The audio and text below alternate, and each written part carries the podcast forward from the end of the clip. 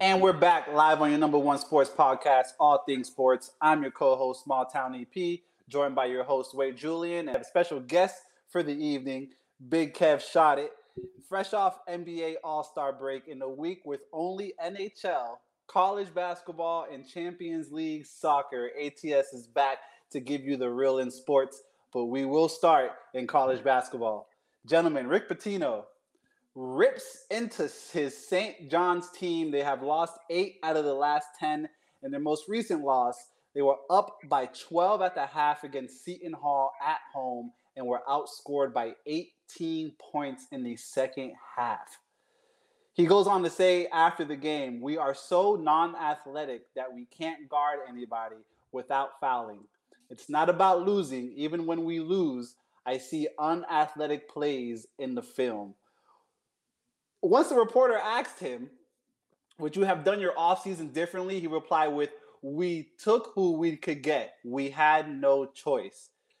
Gentlemen, I'll start with June. Is Rick Pitino right or wrong for these comments? And with five games left in the season, would you want to play for this coach? Um, yeah, I, I think you know, I don't think it's right whenever a coach necessarily like rips his team in the media as much as far as he went because he didn't say anything as like disrespectful. However, he was very detailed in you know what he feels and and I guess what he thinks the problems are with this team. And uh, I think it's something that could have been and I'm not saying this is not something that hasn't been brought up in team meetings. I'm, I'm sure it has. So he's probably you know, over it at this point with five games left. But there's still a level of professionalism you would have liked to see Coach Pitino have. He's a legendary coach. He's a guy who, you know, a lot of people in college basketball, I think in the basketball world in general, have a lot of respect for. Um, and so it's it's a bit a bit distasteful, I guess, um, to to throw your kids under the bus like that. Now, on the flip side of things, would I want to play for a coach like that? I think that one, accountability needs to be taken, right? If you are the guy on the team who doesn't hustle, who, you know, isn't tough, and he's talking about you, and there's clearly, you know, at least four or five of those guys on this team, it feels and sounds like, especially with the way that they're playing, it, it seems. Um, you know, you take accountability, and that's a, a great coach kind of trying to either do something to make you play better or poke, you know, something to wake you up so that you might have uh, another like fire burn under you. But I wouldn't say I wouldn't want to play for Coach Pitino. I think that hearing that would make me want to be better and a better version of myself. If you know an all-time great coach feels this way about us, however, I'm not gonna act like I wouldn't feel some type of way, feel upset, you know, and and have some some sort of feelings against that. But um, ultimately, I think basketball is a is a sport where you know you got to put the effort in, you got to put the work in, and St. John has been has been struggling to do so.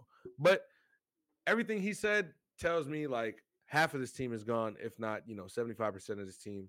He's going to get them out of there, and he's going to bring in his group of guys. So who cares, right? Who cares if they want to play for him or not? I'm sure he doesn't want them playing for him. I love what you said accountability. And I, the, the thing that, before I kick this over to Kev, I think if I'm not mistaken, my numbers are might be a little skewed. At least eight of those players he went and got in the transfer portal, and at least I think it's like at least three. It could be four exactly, but at least three or four came over from Iona with him. So when you say things like uh, Sean Connolly can't move laterally, uh, that's come on. He even referenced that it took him two months to get them to do a bounce pass. Like, whoa, whoa, whoa, whoa, whoa, whoa. Kev, would you want to play for Rick Pitino after these comments with five games left in the season? I mean, if I'm like a, a prospect and that's my only move, I'm not gonna say no. But if I have other offers on the table, I'd probably look at those a little bit harder today, just because like I don't mind calling out effort, calling out your team, but it it's like it's almost personal when you start literally naming players and talking about how he can't this guy can't move laterally and he like literally saying he's he gives you all you got but he just can't move laterally like you know that's like he he's just not good enough to play at this level. Like that's basically what he's saying.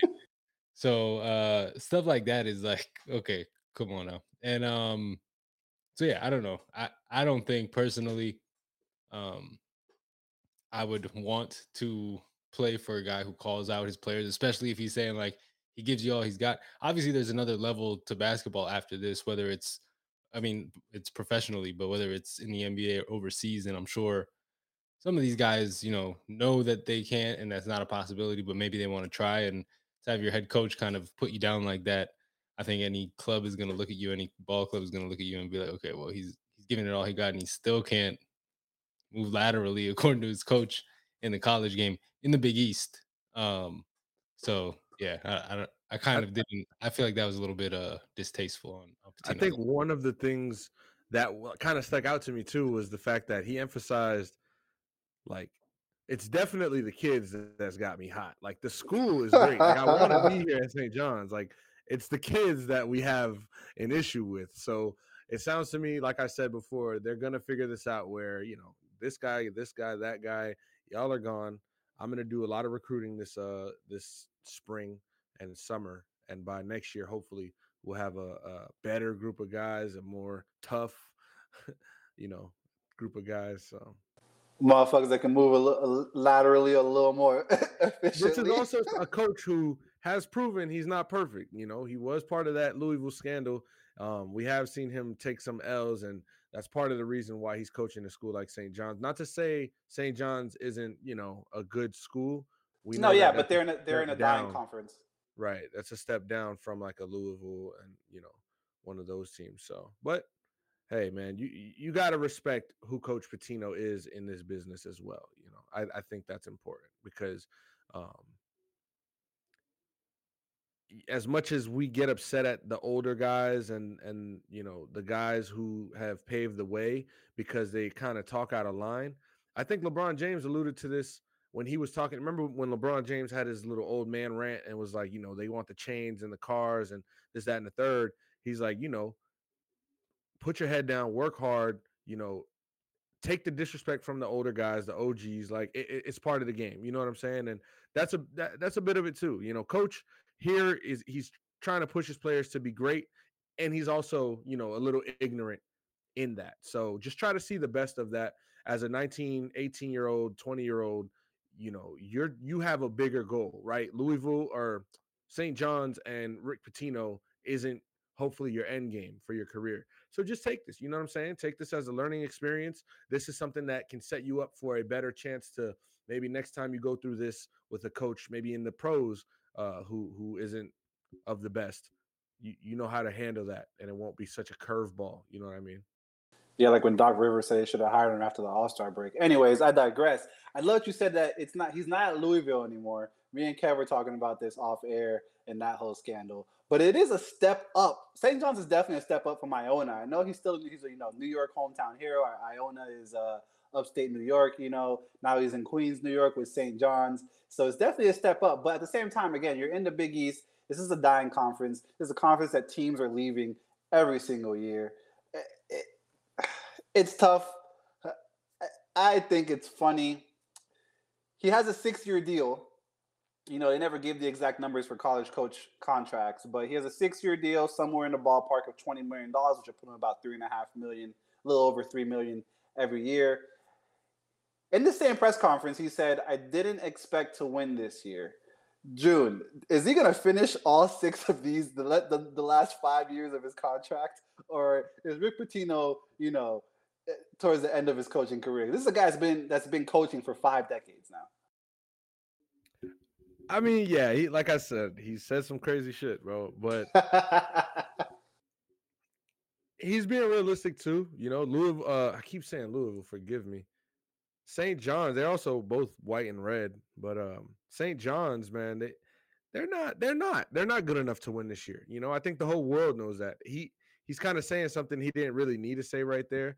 Um, but I will say it's going to be up to him to get the right guys in the building, right? The right kids on the team and prove that he still can recruit for the next 2 to 3 years and put, you know, respectable basketball out. And so if he can do that, like yeah, if he goes out this summer and gets a bunch of good recruits and puts together a very competitive team, and St. John's starts making some noise next year and has a better record, doesn't go on a eight out of ten losing streak, um, yeah, things can be up, but I think it's it's just about how he builds this out, and and we'll have to see for the next couple years. He's definitely you know gonna have a few years of this contract for sure. So will he finish it? It's gonna depend on if they can win. Yeah, and you referenced two and eight in their last ten.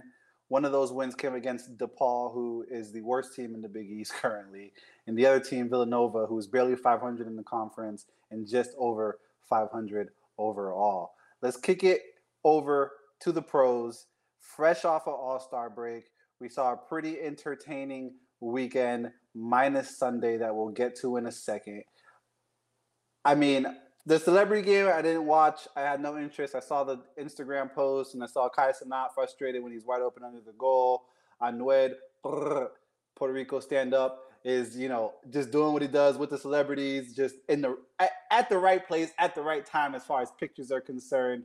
Saturday comes around and you know we get the skills competition, which I actually thoroughly enjoyed the skills competition and the kind of little. I, I didn't actually peep the All Star break last year, so I don't know if they did these same competitions last year. If this is something new with the whole you know shooting separately, you know the obstacle course obviously is. I the think they obstacle course. started that like last year, the year before. So Okay, so I actually enjoyed the whole bounce passing thing, the team kind of aspect of you know having a, a shoot off essentially, and we see a dunk contest, which I mean Jacob Toppin got robbed, but you know we can get into that in a second. Uh, he by far had the best dunk. Uh, come on, June, Uh, uh, 360 under the legs, dunk with both second hands. second attempt.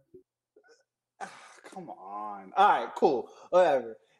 I enjoyed Saturday. Now, Sunday, All Star game. Getting a lot of criticism once again. This isn't the first time that the All Star game is in these headlines where it's just you guys aren't working hard, you guys don't want to compete, no one's playing defense. Even Three fouls called all game.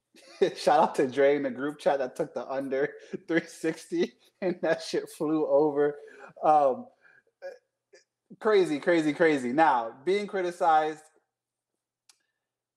Can the NBA fix this All Star game? And if so, what can they do, Kev?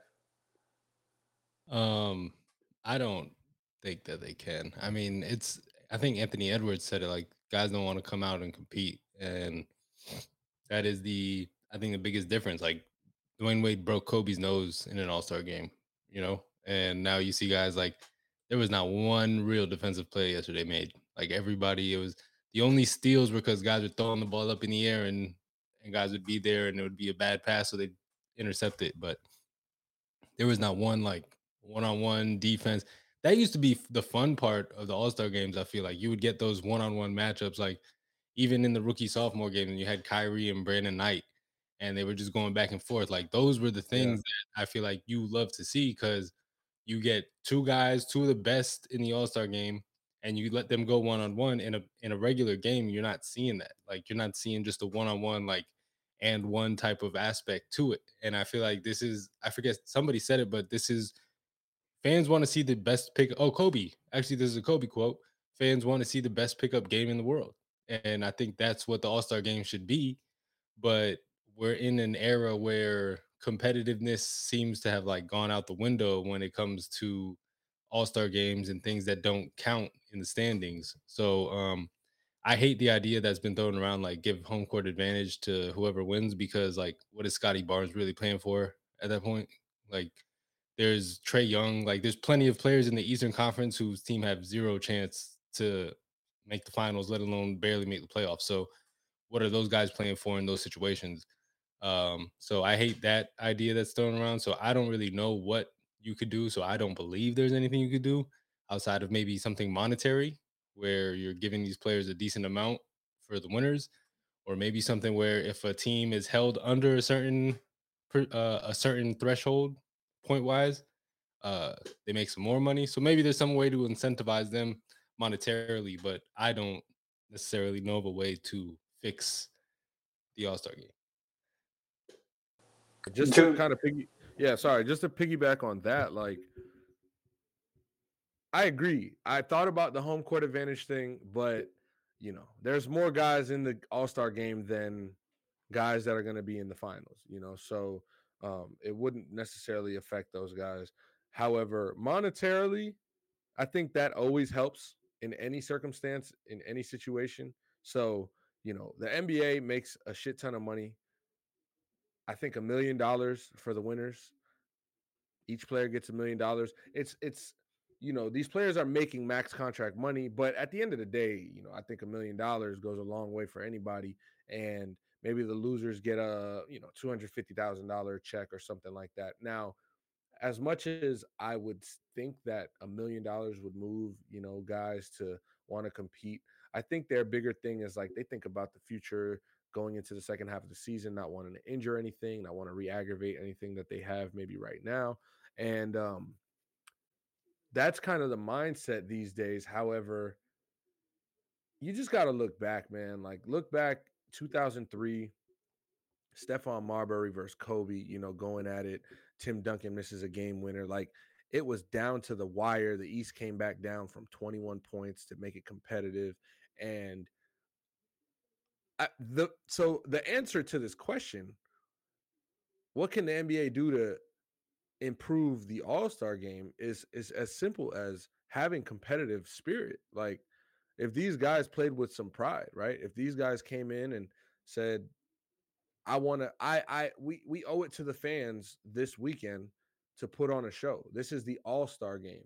The fans paid what $1500, $2000 during this weekend to come see us in random town Indiana in random town XYZ in random town insert random town and you know, I think as an NBA player, you have to have a certain level of integrity when you know going about this. As as much money as you make as cool as you are to everybody as much as you don't need to do this it was just something about how guys cared and competed about the game of basketball night in and night out in the early 2000s compared to i i will relate it to the one and done era of what we've come to in college basketball where I think that guys are very much spoiled in this in this day and age as far as NBA players. The checks come easier, you know, it's easier to get to the NBA. Prospects get drafted, you know, with with way less on paper. And so because, you know, basketball is a very much upside, upside potential. What what can we see from this guy who has the size, the skills and the speed and the strength? as as as opposed to the four year starter, you know, who won two championships in college and worked his ass off, and he was great coached and he fights hard every game, right? Guys that are are just built like that with that Mamba mentality, and and it's funny because Jayson Tatum is a guy who I'll bring his name up again later, probably, is a guy who has that Mamba mentality, idolizes Kobe Bryant. People say it's cringeworthy at times. Hey, if that's your idol, that's your idol. And if you want to embody that, that's great. Kobe Bryant was an all star MVP. Kobe Bryant was an all star winner. Like he didn't lose an all star game barely. And he took pride in the fact that right now I'm going up against the other best players in the world and I want to put on a show. So I think just the quick fix is having competitive spirit and integrity as an NBA player. That's the lost art of the game. And that's part of why, I mean, I could talk about it for minutes and minutes and minutes why, you know, basketball isn't my favorite thing to watch anymore because guys take nights off, and I think the NBA has an issue there. But um, obviously, it's a beautiful sport. When things you know get to to crunch time, you know it, it's one of the best things you could watch. However, it's it's pretty sad that we're at this point where we're like, yo, well, maybe if they give the winners a million dollars each, they'll try. Like, geez. Well, Taylor I mean, Brown is making 300 million. Or y'all should just start picking players who would feel honored to be in this game and put on a show for the crowd and and go about it that way but the players wouldn't be happy with that you know either so there eh, where's the where's the middle ground? I i think that they had an answer a couple years back when coming into the fourth quarter they would say hey first team to get to this score wins the game. I don't know why they deviated from that. I don't know why they shied away from that because I think for a while we were seeing very uncompetitive basketball in the All Star game, and then for the maybe I think it was like two or three years where they had that scheme set up going into the fourth quarter, it got interesting. It got fun. I remember LeBron, you know, getting off in one of those games. Definitely. I, yeah, I, I thought that that was great. I don't know why they shied away from that. Can they fix it? To kind of piggyback off of June, I don't know if the NBA can fix it. This is more of a players thing. I do understand the, you know, the we don't want to get hurt, we don't want to tweak anything else.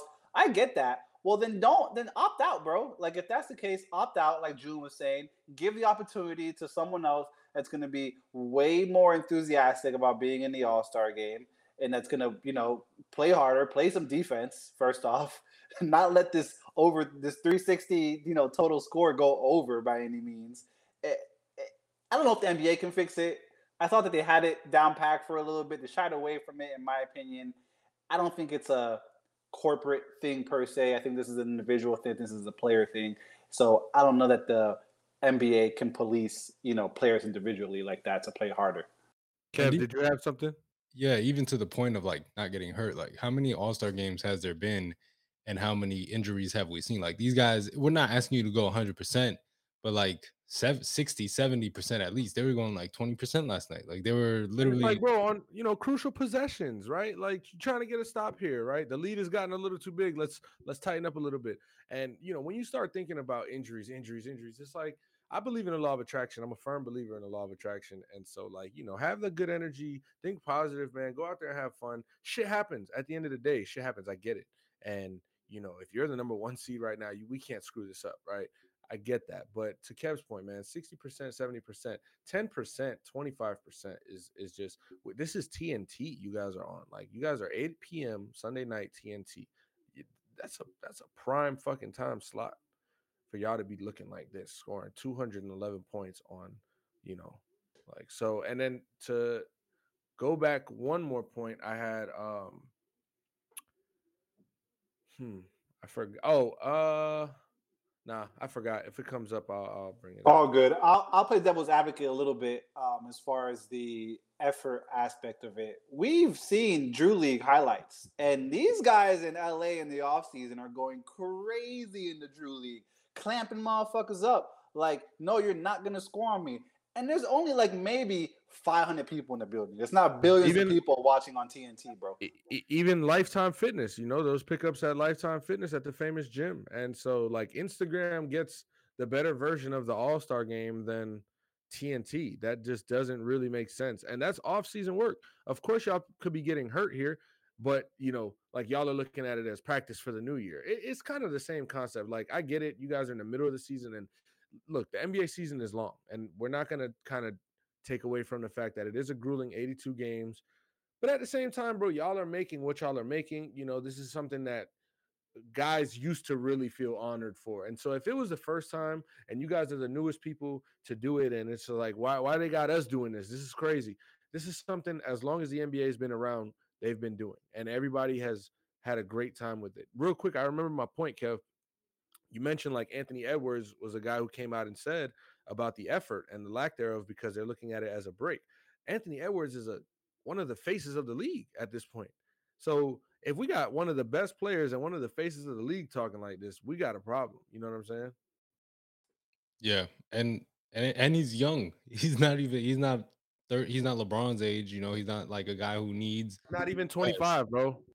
I the one thing I would say is maybe, and I don't know because I'm not an NBA player, but possibly maybe if you cut down on the required media appearances and things like that, maybe they feel a little bit more like, okay, when Sunday gets comes around, maybe I'll play a little bit harder because I haven't had to go and make all these appearances here and there and everywhere else. So that's the one thing that I can think of that's like, okay, maybe if we cut down the required appearances at certain events, you get them to play a little or want to play a little bit more at least on a on come Sunday. But um yeah, I mean, still at the end of the day, like we we've seen this be a competitive basketball game for years and years before the last few when guys are scoring 196, 211 points. So um it it's definitely I think more of a lack of wanting to compete Kobe said the same thing about the Drew League. Like guys are going harder in a high school gym in LA during the summer than they are for the All Star game, and this is a, a showcase. Like this this should showcase the top talents in the league, and the fans should get at least some sort of I give a shit. Hey, I mean, when you got to go get two G leaguers to get into the dunk competition, and one of the G leaguers is the defending dunk competition champion, I want to kick it back to Saturday a little bit.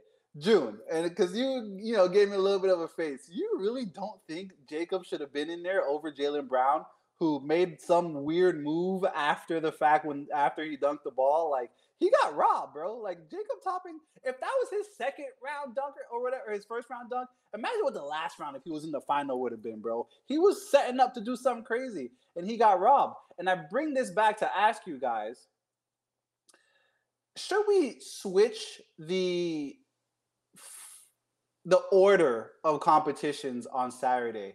Because the dunk competition used to be my favorite thing to watch when I was a little kid growing up, and now it's kind of like, eh, I know everybody can shoot threes, but motherfuckers shooting threes is starting to be a little more entertaining than motherfuckers dunking the ball at this point. I mean, you, you jumped over Kai Cenat. Blake Griffin jumped over a car, bro.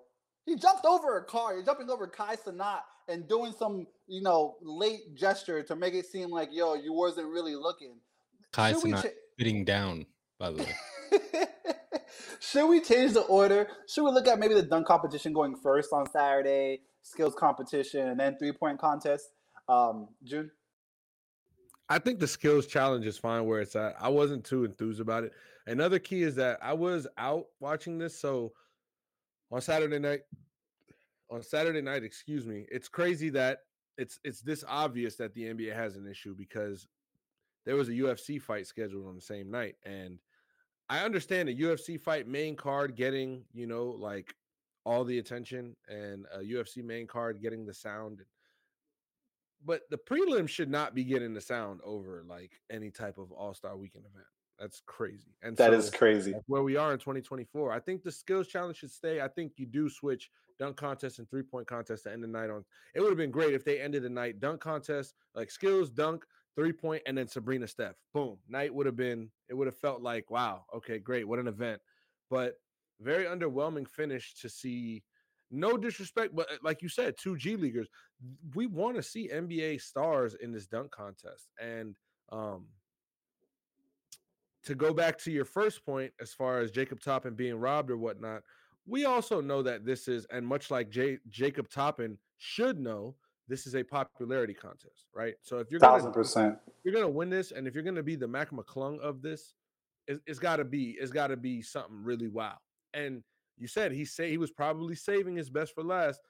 Not to say he shouldn't save his best for last, but I think you got to come a little harder than that when you know you're going against the likes of a Jaylen Brown and a back to and a you know defending champion. So Jaylen Brown, I do have to say this. Michael Jackson glove is crazy. I, you still can't go left in my head. Pause. Like you, you still Michael you Jackson glove it. is is crazy jumping. So all right, I do want to acknowledge the fact that I think it was very nice that he acknowledged Terrence Clarke, and you know, um, it was a great moment for the NBA and the NBA family to you know shine light on someone who definitely lost their life too soon and could have been something in this league. I don't think it's fair that Jaylen Brown used like an empathy, sympathy type of crowd pleaser, you know, for a weak dunk, like a very weak dunk and which he messed up on the first attempt. And he just put the judges in a position, in my opinion, of like, I mean, what do you want us to do? You know what I'm saying? Well, what are we gonna boo? Fair, That's fair. crazy. That's crazy. So I think it was very unf- unfair that Jaylen Brown chose to do that. But also at the same time, if that's where his heart was, I can't, I can't be mad at that. You know, um, to then follow up with the Michael Jackson and then the Kai Cenat, Jayson Tatum throwing the ball 12 feet in the air. Like it was just bad altogether. Jaime Jaquez came with an intent and a purpose. I think I knew he I think he knew he wouldn't win this competition. However, he paid homage to his culture and his hometown country or his family's hometown country, and also to a Miami Heat legend and champion in both of his dunks. And I couldn't ask for more as a Heat fan and someone who I, I like I said, I, I told you I didn't think Jaquez was going to win the event. I thought Mac McClung was going to go back to back. And I wish Mac McClung made that double clutch, you know, drop the ball, catch it. I, I wish he that, that was fire. That was hard. I just my thing is when you do a dunk twice, it don't hit the same. It really don't. And so it's uh, I, I have an analogy. It might not be appro- inappropriate, so I'm not gonna say it, but it's just like that. And so, I could imagine. I I think that that I feel you, June. I totally agree with you. Like when, and I guess what I'm trying to say is I would agree with you. You know, six seven years ago. I think now it's watered down. I think if you now if you go if you do it three times, then yeah, that's different. It's like, all right, bro, like you didn't even practice for this shit. Uh, uh, so, so I think if the dunk is something where on the first try and you miss that, we're still looking like, whoa, hold on, he was about to do that. That's okay. That okay. It's post nut clarity, bro. It's it's like like if you hit and you still chilling and want to cuddle, it was a good dunk. but if you hit and you like time to go, it's like it just it just what are we trying to see this guy try this dunk three times for? That dunk not even worth three attempts. That's the kind of vibe that I get from it. And so with Jacob Toppin's first kind of like through the leg it was nice. 360 through the leg, backwards, two hands. Seen, I think we've seen it, bro. I think we've seen it. So come outside with something we ain't see. Be a little more creative if you're gonna miss. If not, knock that shit down on the first attempt and then get a 48, get a 50. You know, like that's hard to get on the first attempt. We gotta, there has to be levels to it. So you can't do the shit three times and we're like, ah, I get it. All right, all right, all right, 49. Like, that's me personally. I think Jacob Toppin put out an exciting performance. I think he should have been yes e in the final. I didn't think I thought you meant he got robbed of the championship. He got robbed of being able to compete for the championship. So yeah, yes, I get that. Um all in all, I think Mac McClung had the most exciting night though, and he got bounce. Like he's got actual bounce like Toppin, but Toppin's a little longer with the arms. But McClung could bounce, and and it's exciting to see him get up there and and put them put them uh, dunks up. Yeah, I, I enjoy Wembanyama, uh, seeing Wembanyama kind of, you know, skills competition, running up and down the court, trying to be nimble, trying to be quick and shit like that. That was interesting to see. Like I said, I did appreciate the team aspects of it. Kev, you got any uh, final thoughts on the Saturday night festivities? Yeah, I hated everything uh, except for the three point contest. the skills challenge is stupid. Go back to the individual. Go back to making like the passes harder and not monster truck size wheel holes that like anybody can pass it through. Um, I hated it. Like I hated the skill. What I hate what they've done to the skills challenge. First of all, um, like when Dwyane Wade was winning skills challenge, when Bam Adebayo won the skills challenge, it was not this. Uh, it was even I even liked that iteration where Bam won it because they had the two going at the same time, head to head. Yeah, it was a like, race, not a yeah, time. Yeah, I'll take that. But like what they did to it, I I don't know why they changed it or why they did this, but to me, it's it's silly. Uh, three point contest is always going to be the three point contest to me. Um, even with the new like the starry ball, it's a little uh, you know, just a an add on that some make a little money, have starry sponsor it. Um, three points, cool. Um, Sabrina Steph, I loved. I wish they would have went two rounds actually though and done like a cumulative score. Uh, it'll be interesting to see like if uh, Caitlin Clark might get a chance to uh, join them next. They have to, bro. They have to. Two on two. They got to. Two on two. Of, yeah, two on Splash two. Splash Bros. Sabrina, Caitlin Clark. Crazy. I'm thinking like Stephen Duncan, maybe. You know, two best shooters in the world. Uh, yes, sir. and then, uh, yeah, the dunk contest was terrible. Jaylen Brown was the worst dunker on Saturday night, and we had to sit there and watch two extra dunks from him. Jaime Jaquez jumped over Shaq and they were giving him a 46, which also that's another thing. Why change the scoring from one to 10 to four? I don't even know. Point, point eight, point nine. Like it's so dumb. And then like, and then you've got they the judges don't know how to score it in the first place because they give Jaquez a 46 for jumping over Shaq, and then Jaylen Brown got a 49 for jumping over Kai Cenat sitting down. So and, and, and also GP Gary Payton have some respect, bro. 46 for Jaime Jaquez, bro. Jumping over your ex finals teammate, check Shaquille O'Neal, and a reason that you have a ring. Put some respect, bro. Put some respect. I, I was very, very disappointed. I even gave Gary Payton an, an, ovation when they announced him. So I was I was a little upset that he did not go the Dwyane Wade route and give Jaime a 50 for both. Just because. But um, but yeah, I just Saturday was just I was outside of the three point contest, I was not a fan of any of it. Damn, I don't know. I enjoyed Saturday. I don't know. It was cool. I, I thought it was Nah, cool. I mean, I don't, I don't know if it's maybe something of like the shooting where competition I thought was know, cool where we too. were, bro. Like the NBA, this this used to be like, bro. All Star Weekend was like, let's try not to make plans for All Star Weekend because I really want to see what Jason Richardson's gonna do in a dunk contest. What this guy, Nate Robinson, Dwight Howard, up until Aaron Gordon, and that was Aaron Gordon, Zach LaVine was the peak of the dunk contest, and I, I don't know that we'll see something as as a as spectacle like as that. Um, And the I three point contest is cool because my fault, Kev, but it's shooting, you know, like it's it's knocking down a shot, so I could appreciate that. But go ahead, my fault. No, I was gonna say, I think even between like there were years where it was like on a downward trend, and then you had the Aaron Gordon LaVine kind of bring it back and and give it a little bit of life. And I think we'll probably get that eventually, where we get another one of those dunk contests that it's like, oh wow, okay, it's back, but then can you sustain that? Like I think you needed to be back with legitimate guys who want to. It's it's goes back to the uh, competitiveness thing, like. Exactly. And that's the problem. This era, they're not built the same, bro. You had to do No. one year of college to make it to this league, and then four years. If you do decent, you might get a max contract. Like that's where we're at. And I'm a little, I'm dragging it a little bit, but it's it's it's close to that. So, Well, but how, it's how could you expect it? it's even before you get to the NBA. Now you're getting checked. So like with NIL, like you're going to college. Rick Pitino's talking shit about these guys, and some of them might be making more money than him on NIL. Maybe that's why he's mad. So- I, I, I, think I think you're I think you're dragging that one. I don't think any of those guys are making more than three million dollars a year at St. John's. But hey, they could be Queens, New York. Stand the fuck up. That's awesome. I think at this point, and shout out to ESPN Talk Radio.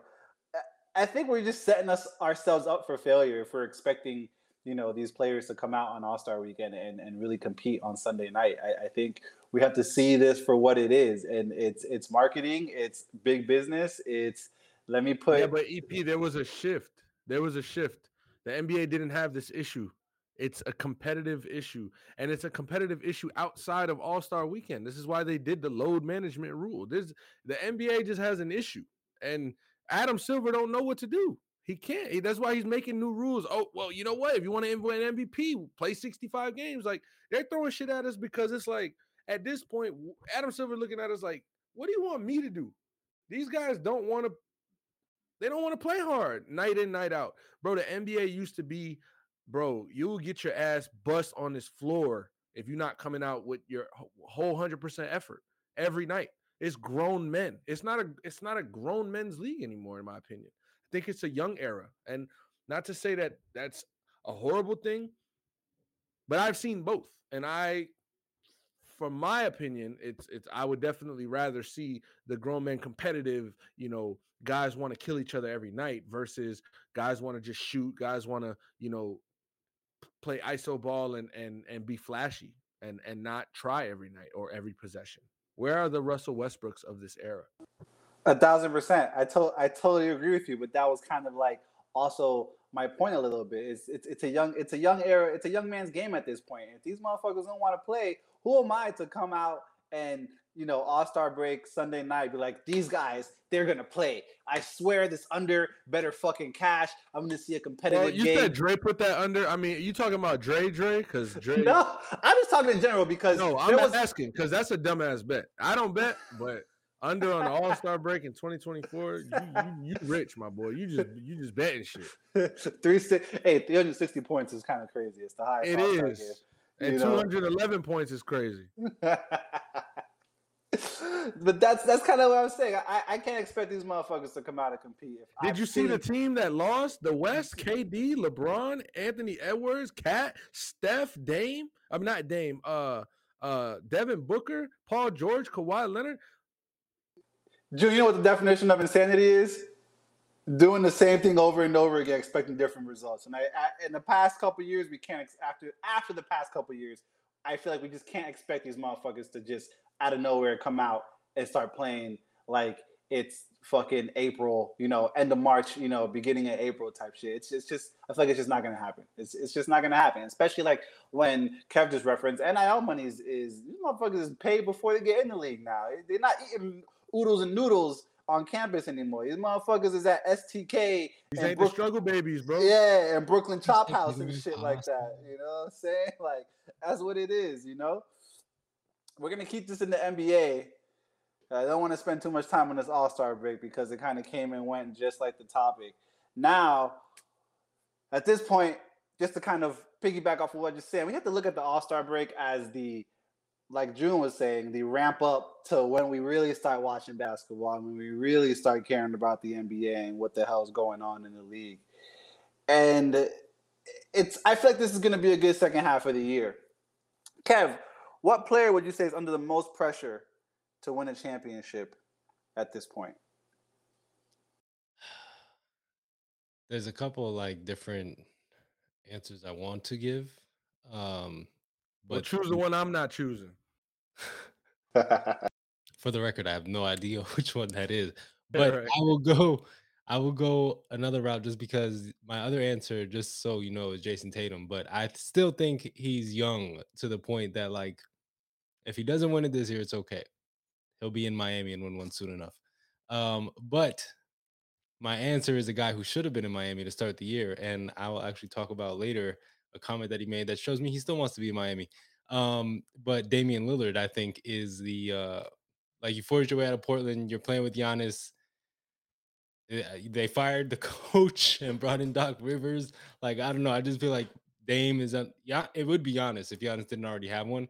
Uh, but Dame I think right now um, is under the most quote unquote pressure. Like if I have to give an answer on that, I would I would say Dame just because he's getting to the latter point of his career. He's with his the best team that he's played with. He forced his way out of Portland to make this happen, and um, yeah, I mean he's playing with with one of the best in the game. So uh, if there's a year to make it happen, it's this year, and so I, I would say that would be my answer is Dame. I actually love that after. Sorry, June. I actually love that after, especially after his comments about you know people diminishing players' legacies because he didn't win a ring, and that he doesn't necessarily agree with it. But he said when he does win a ring, he's definitely gonna be like, man, nigga, ain't shit, he ain't win no ring. June, who's under the most pressure right now? Kev, real quick, what was the uh, what was that comment you saw? What was that comment Dame said he wants to? What you talking oh, about? Oh, so um, so they asked Damian Lillard to put a starting five together that would include Damian Lillard and he said LeBron, Steph, KD, of course. And his fifth answer was not Giannis Antetokounmpo; it was uh, Bam Adebayo. So I think that kind of uh, solidifies the fact that what we have been saying, me and June have been saying for a for a while, is that Damian Lillard still wants to be a Miami Heat player, and I think, I, I mean, at this point, I don't think it'll happen, but it still feels good to know that. Hey, that I don't.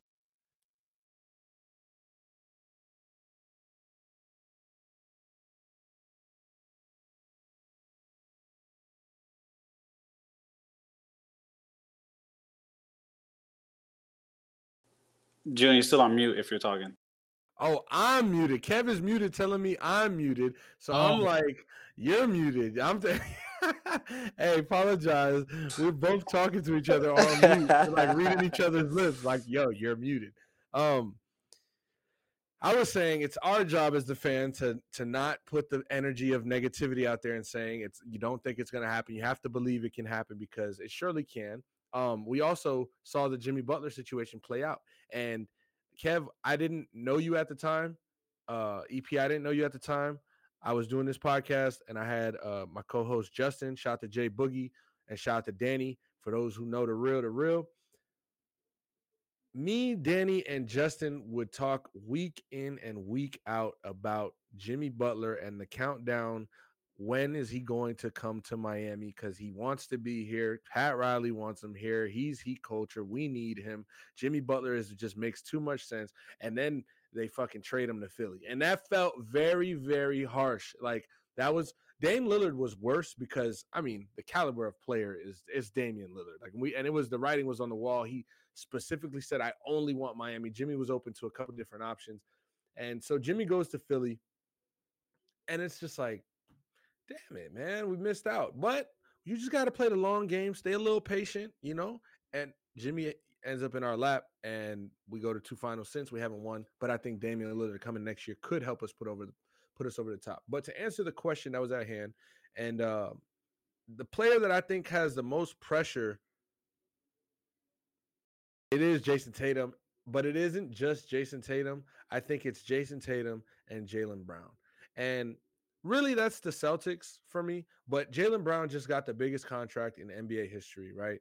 Um, Jayson Tatum has been in this league and has been a poster child of this league for a very long time. He's been competing in Eastern Conference Finals for a very long time. He's competed against LeBron James. He's competed against Jimmy Butler and Bam Adebayo. He's played Steph and Clay and Andrew Wiggins and Draymond in a finals, and he still hasn't been able to put them over the hump for whatever reason. Um, I don't think it's something that you look at and say it like tarnish his legacy or anything like that. I think he's he's right on track as a great player in his career right now, right? And he's very young still, like Kev said. However, it feels like this Celtics team just has everything they need every year to get there. They just can't get past a certain point. And Jayson Tatum is known to, I don't want to use a word like crumble, but he's known to kind of regress as the stakes get a bit higher. He doesn't play bad. We're not going to put he plays bad in big games. I think Jayson Tatum has shown time in and time out he's a great player. He's a clutch player. He can score late, he can score when it matters. But there are times when the game and the moment gets very big and he kind of shrinks. And so being as though the Celtics have the record they have, right? The talent on the team that they have, the contract that Jaylen Brown has, bro, y'all time is now. Because when, if not now, when we're gonna split, are we gonna split Jaylen Brown and Jayson Tatum up eventually if they lose two more times without winning? What's it gonna give? So, um, obviously, with their contract situations, they look like they'll be together for some time. However, you can't tell me that they just go and lose, say in the second round or the conference finals this year, or even in the finals, and then do the same thing next year, and everybody's just happy. Like, I'm sure there has to be some sort of change, right? So I think that's who I think about when we're talking about pressure um, and winning this year. I love both of those players. Uh, I I can't disagree or agree with either of you because I mean June, you know, big Duke fan, me and you, big Duke fans, and I mean Jayson Tatum was, you know, was him. Like it was, it was like this kid's gonna come in, and for all intents purposes, he has done the majority majority of what we thought he was going to do in the league. But he, again, it's that conversation of can he win a ring? Will he win a ring? When will he win a ring? And sorry, it's it's, it's so it's hard because it's like Brad Stevens Ime uh, Udoka, how like Stephen A. say Joe Mazzulla and Joe Mazzulla. Like I'm not gonna give credit to Joe Mazzulla as far as being a good coach. I think that he's put in a prime position, much like Jayson Tatum was drafted into a great space. I mean, he felt, Celtics was like, listen, this could nothing better could have happened this year in 2017 or 2016 when we drafted Jayson Tatum at number three. And so, you After know, it, it, it, what's that? After they played Philly shame on Philly is what we should be saying for not drafting Jayson Tatum over Markelle goddamn Fultz. Or was it Fultz that year? Yeah, Philly traded up. Yeah, to get to get Fultz, and then drafted Fultz. Shout out to Markelle Fultz, man. I just didn't see it. That was another thing. This is very random. I didn't see it. I didn't see Fultz as a number one. He played good at Washington, but I ain't see number one, bro. I didn't. My, my opinion on that is you should never be the Draft first. Overall, no, no, no. You should never be the first overall pick if you can't even get your team to the NCAA tournament. If you can't even get your team to a tournament that involves 68 teams, how can I expect you to get to my team as the number one overall pick to a tournament that's only 16 teams? Talk that shit, Kev. Talk that shit. So picking the guy whose college team won nine games first overall he's not that good of a player if he can't get his team more than nine wins in a season to be picked number one overall. So I think Markelle Fultz is a great role player, but to go number one overall is crazy. And he fucked Especially with too. Who was number two? Was it Simmons and and Lonzo. and uh, Tatum? Lonzo. Oh, Lonzo and Tatum. But we're here, 2024 now. That was seven years ago. Tatum's still ringless. He's been to three, he's been to four, I believe, conference finals now. One finals, because you know, two of those losses by the Heat. One finals. And that was his that was 2022. And Steph, you know, it was it was pretty destined for Steph that year. I'm not gonna lie, but Jayson Tatum, Jaylen Brown. I think it's it's on both of them. I think it's on both of them. The city of Boston is to be very disappointed this year when, not if, but when they fall short again. And again, the East is it's it's crazy, and it's crazy to think of us being super Heat fans. Like us saying Boston's to fall, like that's obviously giving them shit. Hey, if they make it, they make it. But I do know that it comes down to coaching in the playoffs, and it comes down to big players making big plays at big moments and they lack that a bit. Milwaukee, you know what? Let's just continue with this show. Listen, a lot of storylines going on. We referenced Doc Rivers, him seemingly not really wanting to be coaching in Milwaukee, maybe regretting the decision, even though you say he doesn't regret the decision. And then you take it to the West Side. You got the Clippers, you know, and they're, you know, big three, kind of, not even kind of, definitely putting it together finally and, and, and getting the ball rolling. You got SGA showing his ass paws essentially on the court every time he walks out onto the court. You know, you have the Luka Doncic. Can he get over the hump? You know, D Book KD. Can they get over the hump? And Bradley Beal. Um, what would you, Kev, say is the biggest storyline at this point post All Star break for the rest of the season? Um, I think the biggest. And I'm sorry, sorry to cut you off. I'm sorry I didn't have any like heat, you know, story or like Listen, heat, many headlines. what would the DeLon Wright do in the second half of this? Um, no, but I think the uh I think the biggest storyline for the second half of the season is are we going to have a playoffs without LeBron and Steph in the West? Um, oh shit! Currently, they both sit nine. in his bag, bro. He be thinking with that thinking cap for real. They they both currently sit at nine and ten, which would make make them play each other in that first playing game. So one of them would be out, and then they'd get the winner uh, or the loser. I'm sorry of Dallas, Sacramento, who are two good teams. So uh, the West is very good this year again, and um, it's going to be tough. But Steph is hitting this little streak that he hits where it looks like he's almost like willing his team to wins. Um, so we'll see uh, how that works and how Clay coming off the bench works. Like it worked great in that first game uh, before the All Star break. So if Clay can kind of re- reinvent himself as a sixth man type player who can come in and really affect the game again, Golden State could be a uh, a scary team going forward. But I think that's the biggest thing is like is are LeBron and Steph going to be able to get their teams into the playoffs this uh this postseason? June. So I think the for me, I, I, and shit, that's a great story, Kev. I was not expecting to hear that. I didn't think about it in that regard because who thinks of a playoff in the NBA without you know the two top guys like Facts. OGs, LeBron and Steph. And so, very very good point. And I'll be excited to watch for the rest of the season where they end up being seeded because if we do get a play in, you know, the plan will be cool. I think we got a play in versus Lakers Warriors like in 29 20 2021 I think that was the first it was the very first year that we had yeah. a play and they were the 7 and 8. Yeah. So it was a good game and um but Wow, it's crazy to think about. They both made the playoffs that year, though, right? They both ended up yeah. getting in. So my thing is, I think the Bucks, the Bucks are the big thing to watch here. Can they turn this thing around, Doc Rivers and the Bucks? Because since he's gotten there, you know, it's it's looking like three and seven or so in the last ten, and they've blown some leads. They've EP, we talked about it last week when I we talked about who we thought was to win, you know, in the in the Bucks Memphis game. I was totally wrong.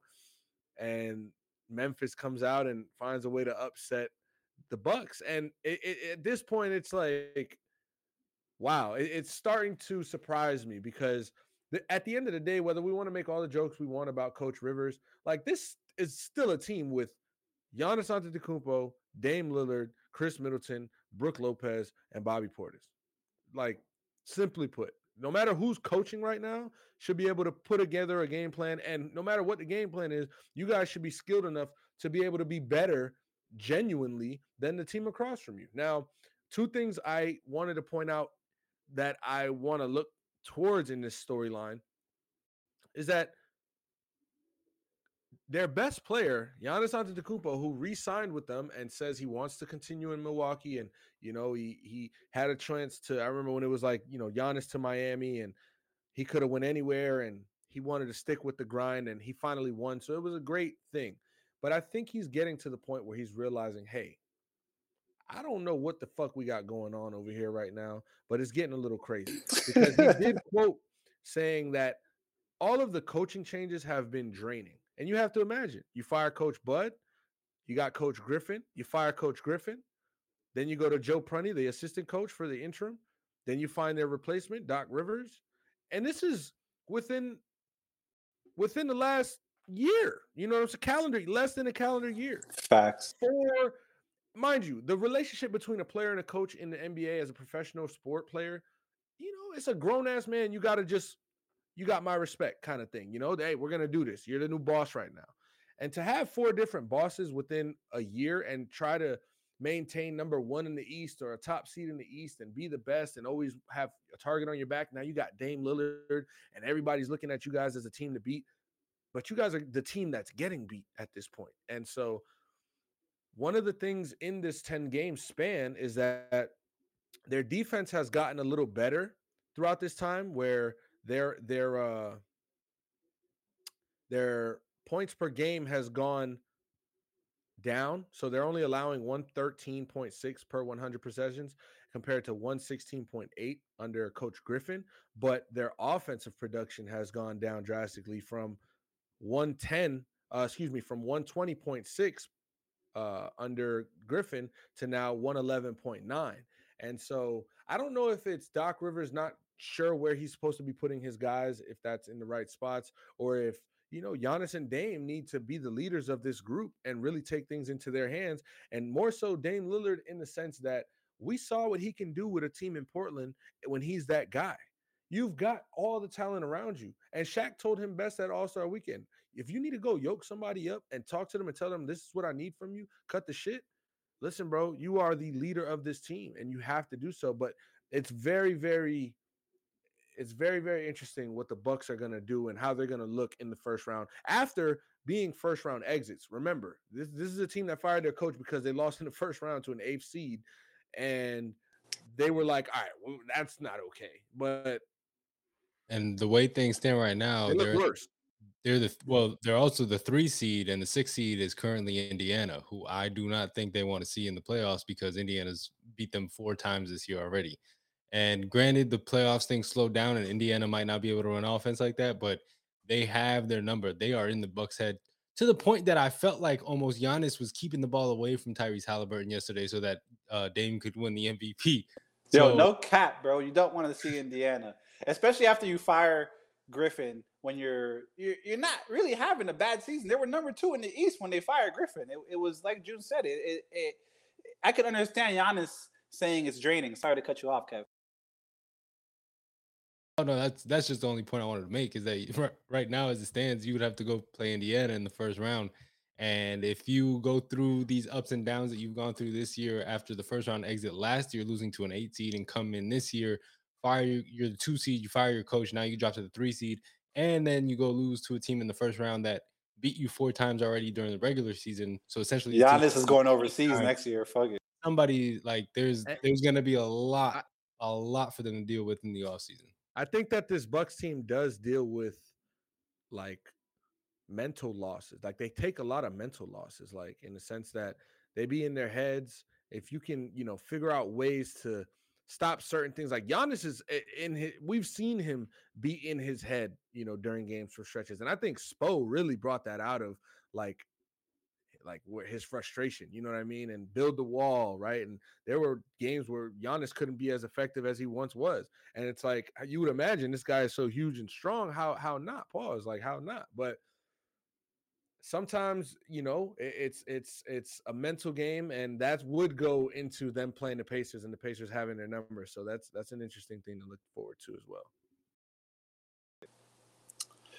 you guys have any closing thoughts on the state of the nba before we uh, wrap it up with ep's epl corner kev uh, I mean, I'm just, you know, me. I'm excited to see what what we. I I truly think that sp- there's an iteration of this lineup that's spoken, fine, and put together that can get them back to the finals. And so I'm looking forward to this next. I, I, it's not even half of the season. This last part of the season, post All Star break, uh, where things are going to start to like get real, and teams are going to have to figure it out. And um, this is we are getting down to like the meat and potatoes of the season, and um, I'm that's what I'm most excited for.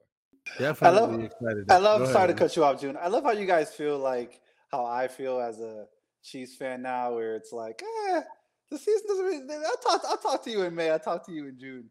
You guys are in the play-in right now, and I think honestly that's scary because you put a man with his back to the wall with nothing to lose, like in the team like the Miami Heat. And I've said it before on this podcast. Jimmy Butler thrives in underdog situations. If you leave this man in the play-in and tell him to get you to the to the NBA Finals, I am 85 to 93% sure he's going to do it. June, final thought.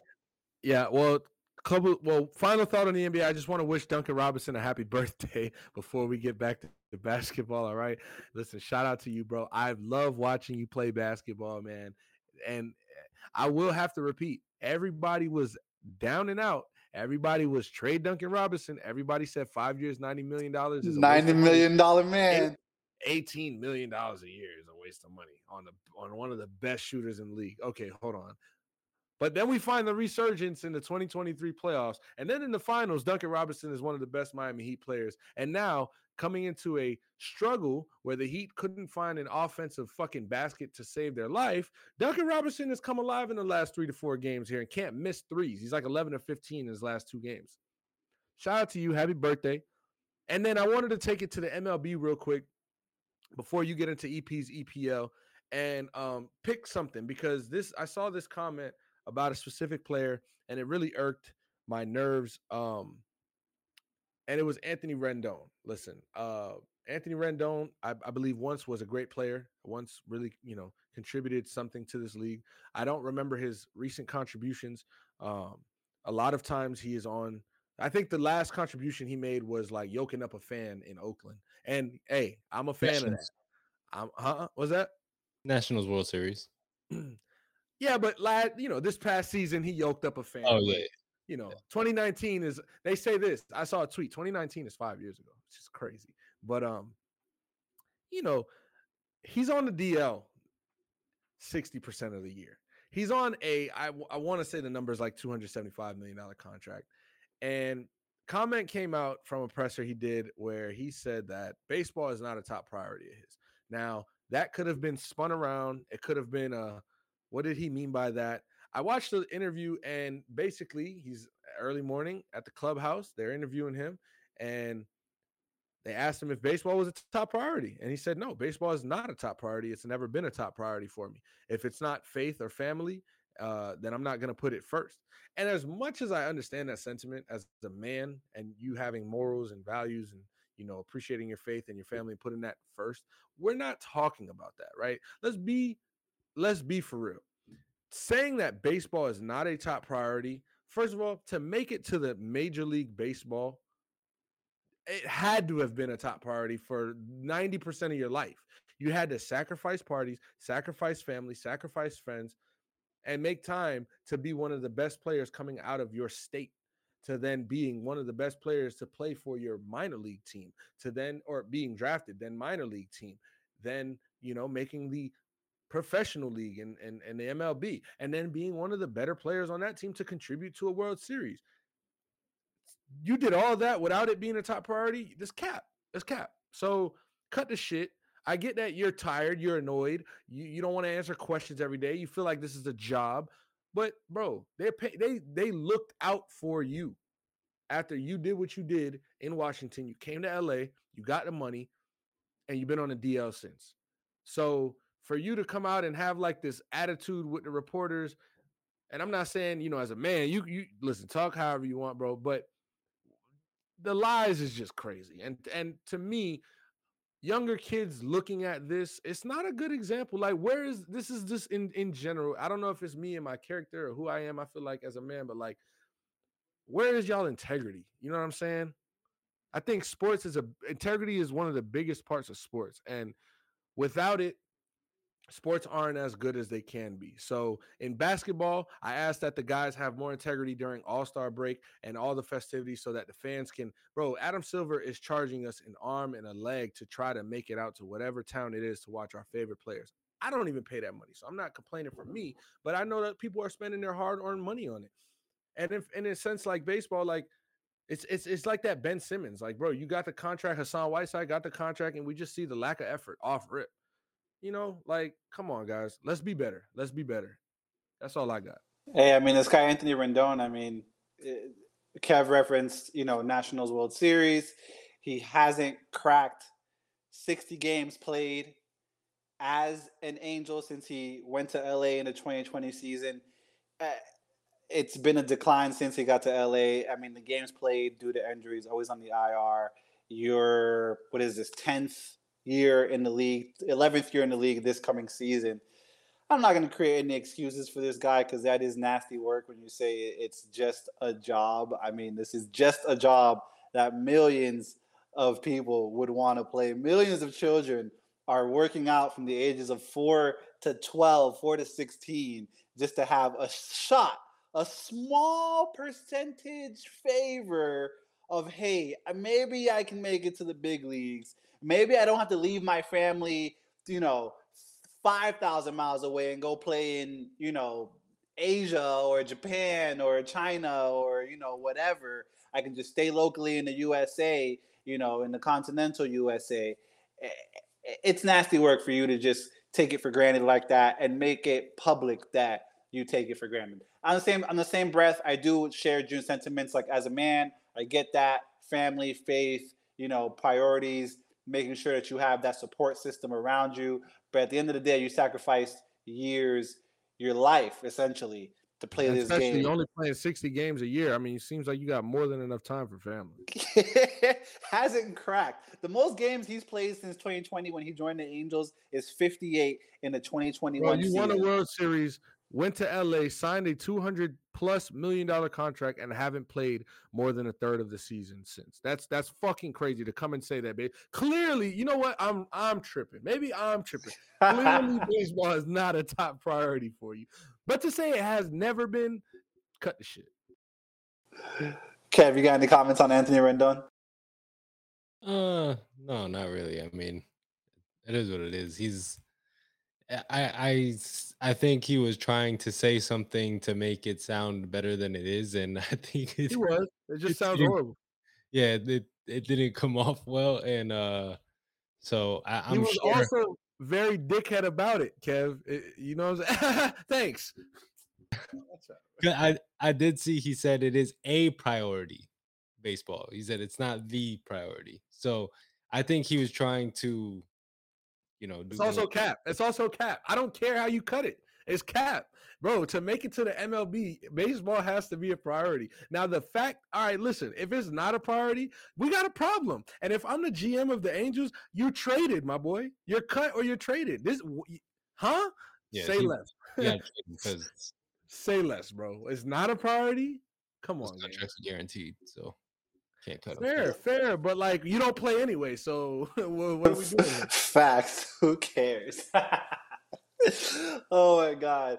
They don't uh, have that Ohtani money coming in anymore. Right. Yeah, facts. Now, now, now the lights, now the lights really on you, Mister Rendon. now we don't got. We're not talking about Ohtani in LA no. More. Well, at least not that side of LA anyway, for that matter. We're not talking about, you know, Ohtani in the red and white no more. He's in the blue and white now. We're not talking about him in the red and white. You in the red and white. So are you going to play more than 60 games this season? And are you going to bat higher than, what is his high in the last? Uh, all right, 286 his first year in LA is not bad, but 240 was the second best year after 286. Can you bat over 240, which you know, one for five, 20% MLB is great. But I digress. We'll yeah, move in, on. in 50 games, it's it's not that bad, but you know, That's fair. hey, yo, we'll kick it over to the pitch, as they call it, across the pond, as they say.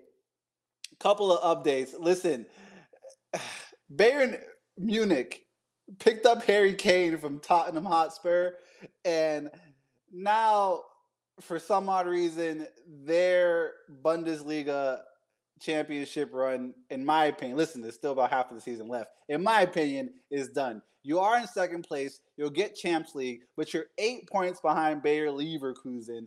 And with Champs League, and I just I I I, I just don't see Bayern Munich winning the Bundesliga. Focus on Champs League. And then we got the EPL, where Aston Villa, who I've been raving about, have dropped to third place now right below Arsenal and Liverpool, EPL powerhouses, of course, at all times. Tottenham Hotspur, who I just referenced, is fifth. Man U getting a couple wins here and there. They need a couple more wins. They need to focus. They need to, you know, clamp down if they want to make a run to at least Champs League next year in the top four in the EPL. And then speaking of Champs League, we got the first leg of the second round. Well, the second round of the first leg. I should say that backwards. The second round of the first leg starting tomorrow with Inter Milan playing Atletico Madrid in Milan. Should be a good game. PSV Eindhoven, Netherlands, out of the Dutch league, is at home facing another German powerhouse. Well, the other German powerhouse by Borussia Dortmund, who Erling Haaland came from to go to Man City. Great, great week in Champs League, and just to kind of you know move it over to Wednesday, FC Porto from Portugal will take on Arsenal at home in the second first leg. Ah, fuck it. You guys don't know what I'm saying. They're going to be there. And then Napoli, one of my favorite teams to watch, will be at home against Barcelona. And Mbappe, it's interesting because the it was confirmed that he's going to Real Madrid, and now there's reports saying the deal is still being penned. It's not official. It hasn't been signed, but players It's are already talking. It's inevitable. Players are already talking about him at Real Madrid, and like I said, once he gets there, Los Blancos will be blacking out. I might just become a Real Madrid fan at that point. I'm not even gonna hold you. You know, I'm a French French national league, you know, French national team fan. If Mbappe goes to Real Madrid, when Mbappe goes to Real Madrid, I might just convert. We are a Mbappe household. facts, facts, facts, facts. And shouts to my boy Frenchie, grew up in France. He he even told me he's like, look, he, he was going to the Spanish league. He wasn't gonna go to he wasn't gonna go to England. Uh, it is what it is. He's going to Spanish league. He's going to Real Madrid. Benzema left. He's in, you know, Hey, the greats went there, bro. We're talking about Cristiano and Messi. We're not talking about pot. Listen, I don't want to put nobody's name out there, but we're talking about Cristiano and Messi. He wants to follow the likes of. no cap, no cap. And that is my EPL's EP EPL's corner. Ladies and gentlemen, boys and girls, children of all ages. Real quick, I'm sorry. I do have one request. It's that um we should name this podcast um this this episode should be named You're Not Like That. If that's if we could just do that. You know, you know I'm with all the smoke. yeah. Shout out to Cardi in the chat, man. We love you, bro. Facts. Shout out to Cardi in the chat. Always tapping in. We appreciate you. Ladies and gentlemen, children of all ages, boys and girls, as we cross the hour 13, hour 14 mark, this has been your Monday night All Things Sports episode. NBA, EPL, Rick Pitino spazzing. What else could you ask for? Anthony Rendon not playing. Anthony Rendon not playing. Ohtani out of that side of LA took it over to the Dodgers. Listen, we won't be here Thursday. We apologize to all the viewers and listeners. We won't be here Thursday. Uh, we, we will be recognizing and mourning the life of Christopher Fletcher. I will be in South Florida back home for it. Uh, we'll see you guys back next week, Monday, more than likely. Maybe do it Wednesday. We never know. We'll Maybe see. do a Wednesday. We might surprise you on your head top. We appreciate you all. If you tapped in on the live, thank you so much. We did have a lot of viewers, not a lot of chatters, but a lot of viewers in there early. So if you tapped in on the live, we appreciate you. You could have been anywhere in the world on this beautiful Monday evening, but you were with us. If you're watching this, you know, on the YouTube post or listening to it on your streaming platforms, thank you so much. Like, share, subscribe, follow each of us.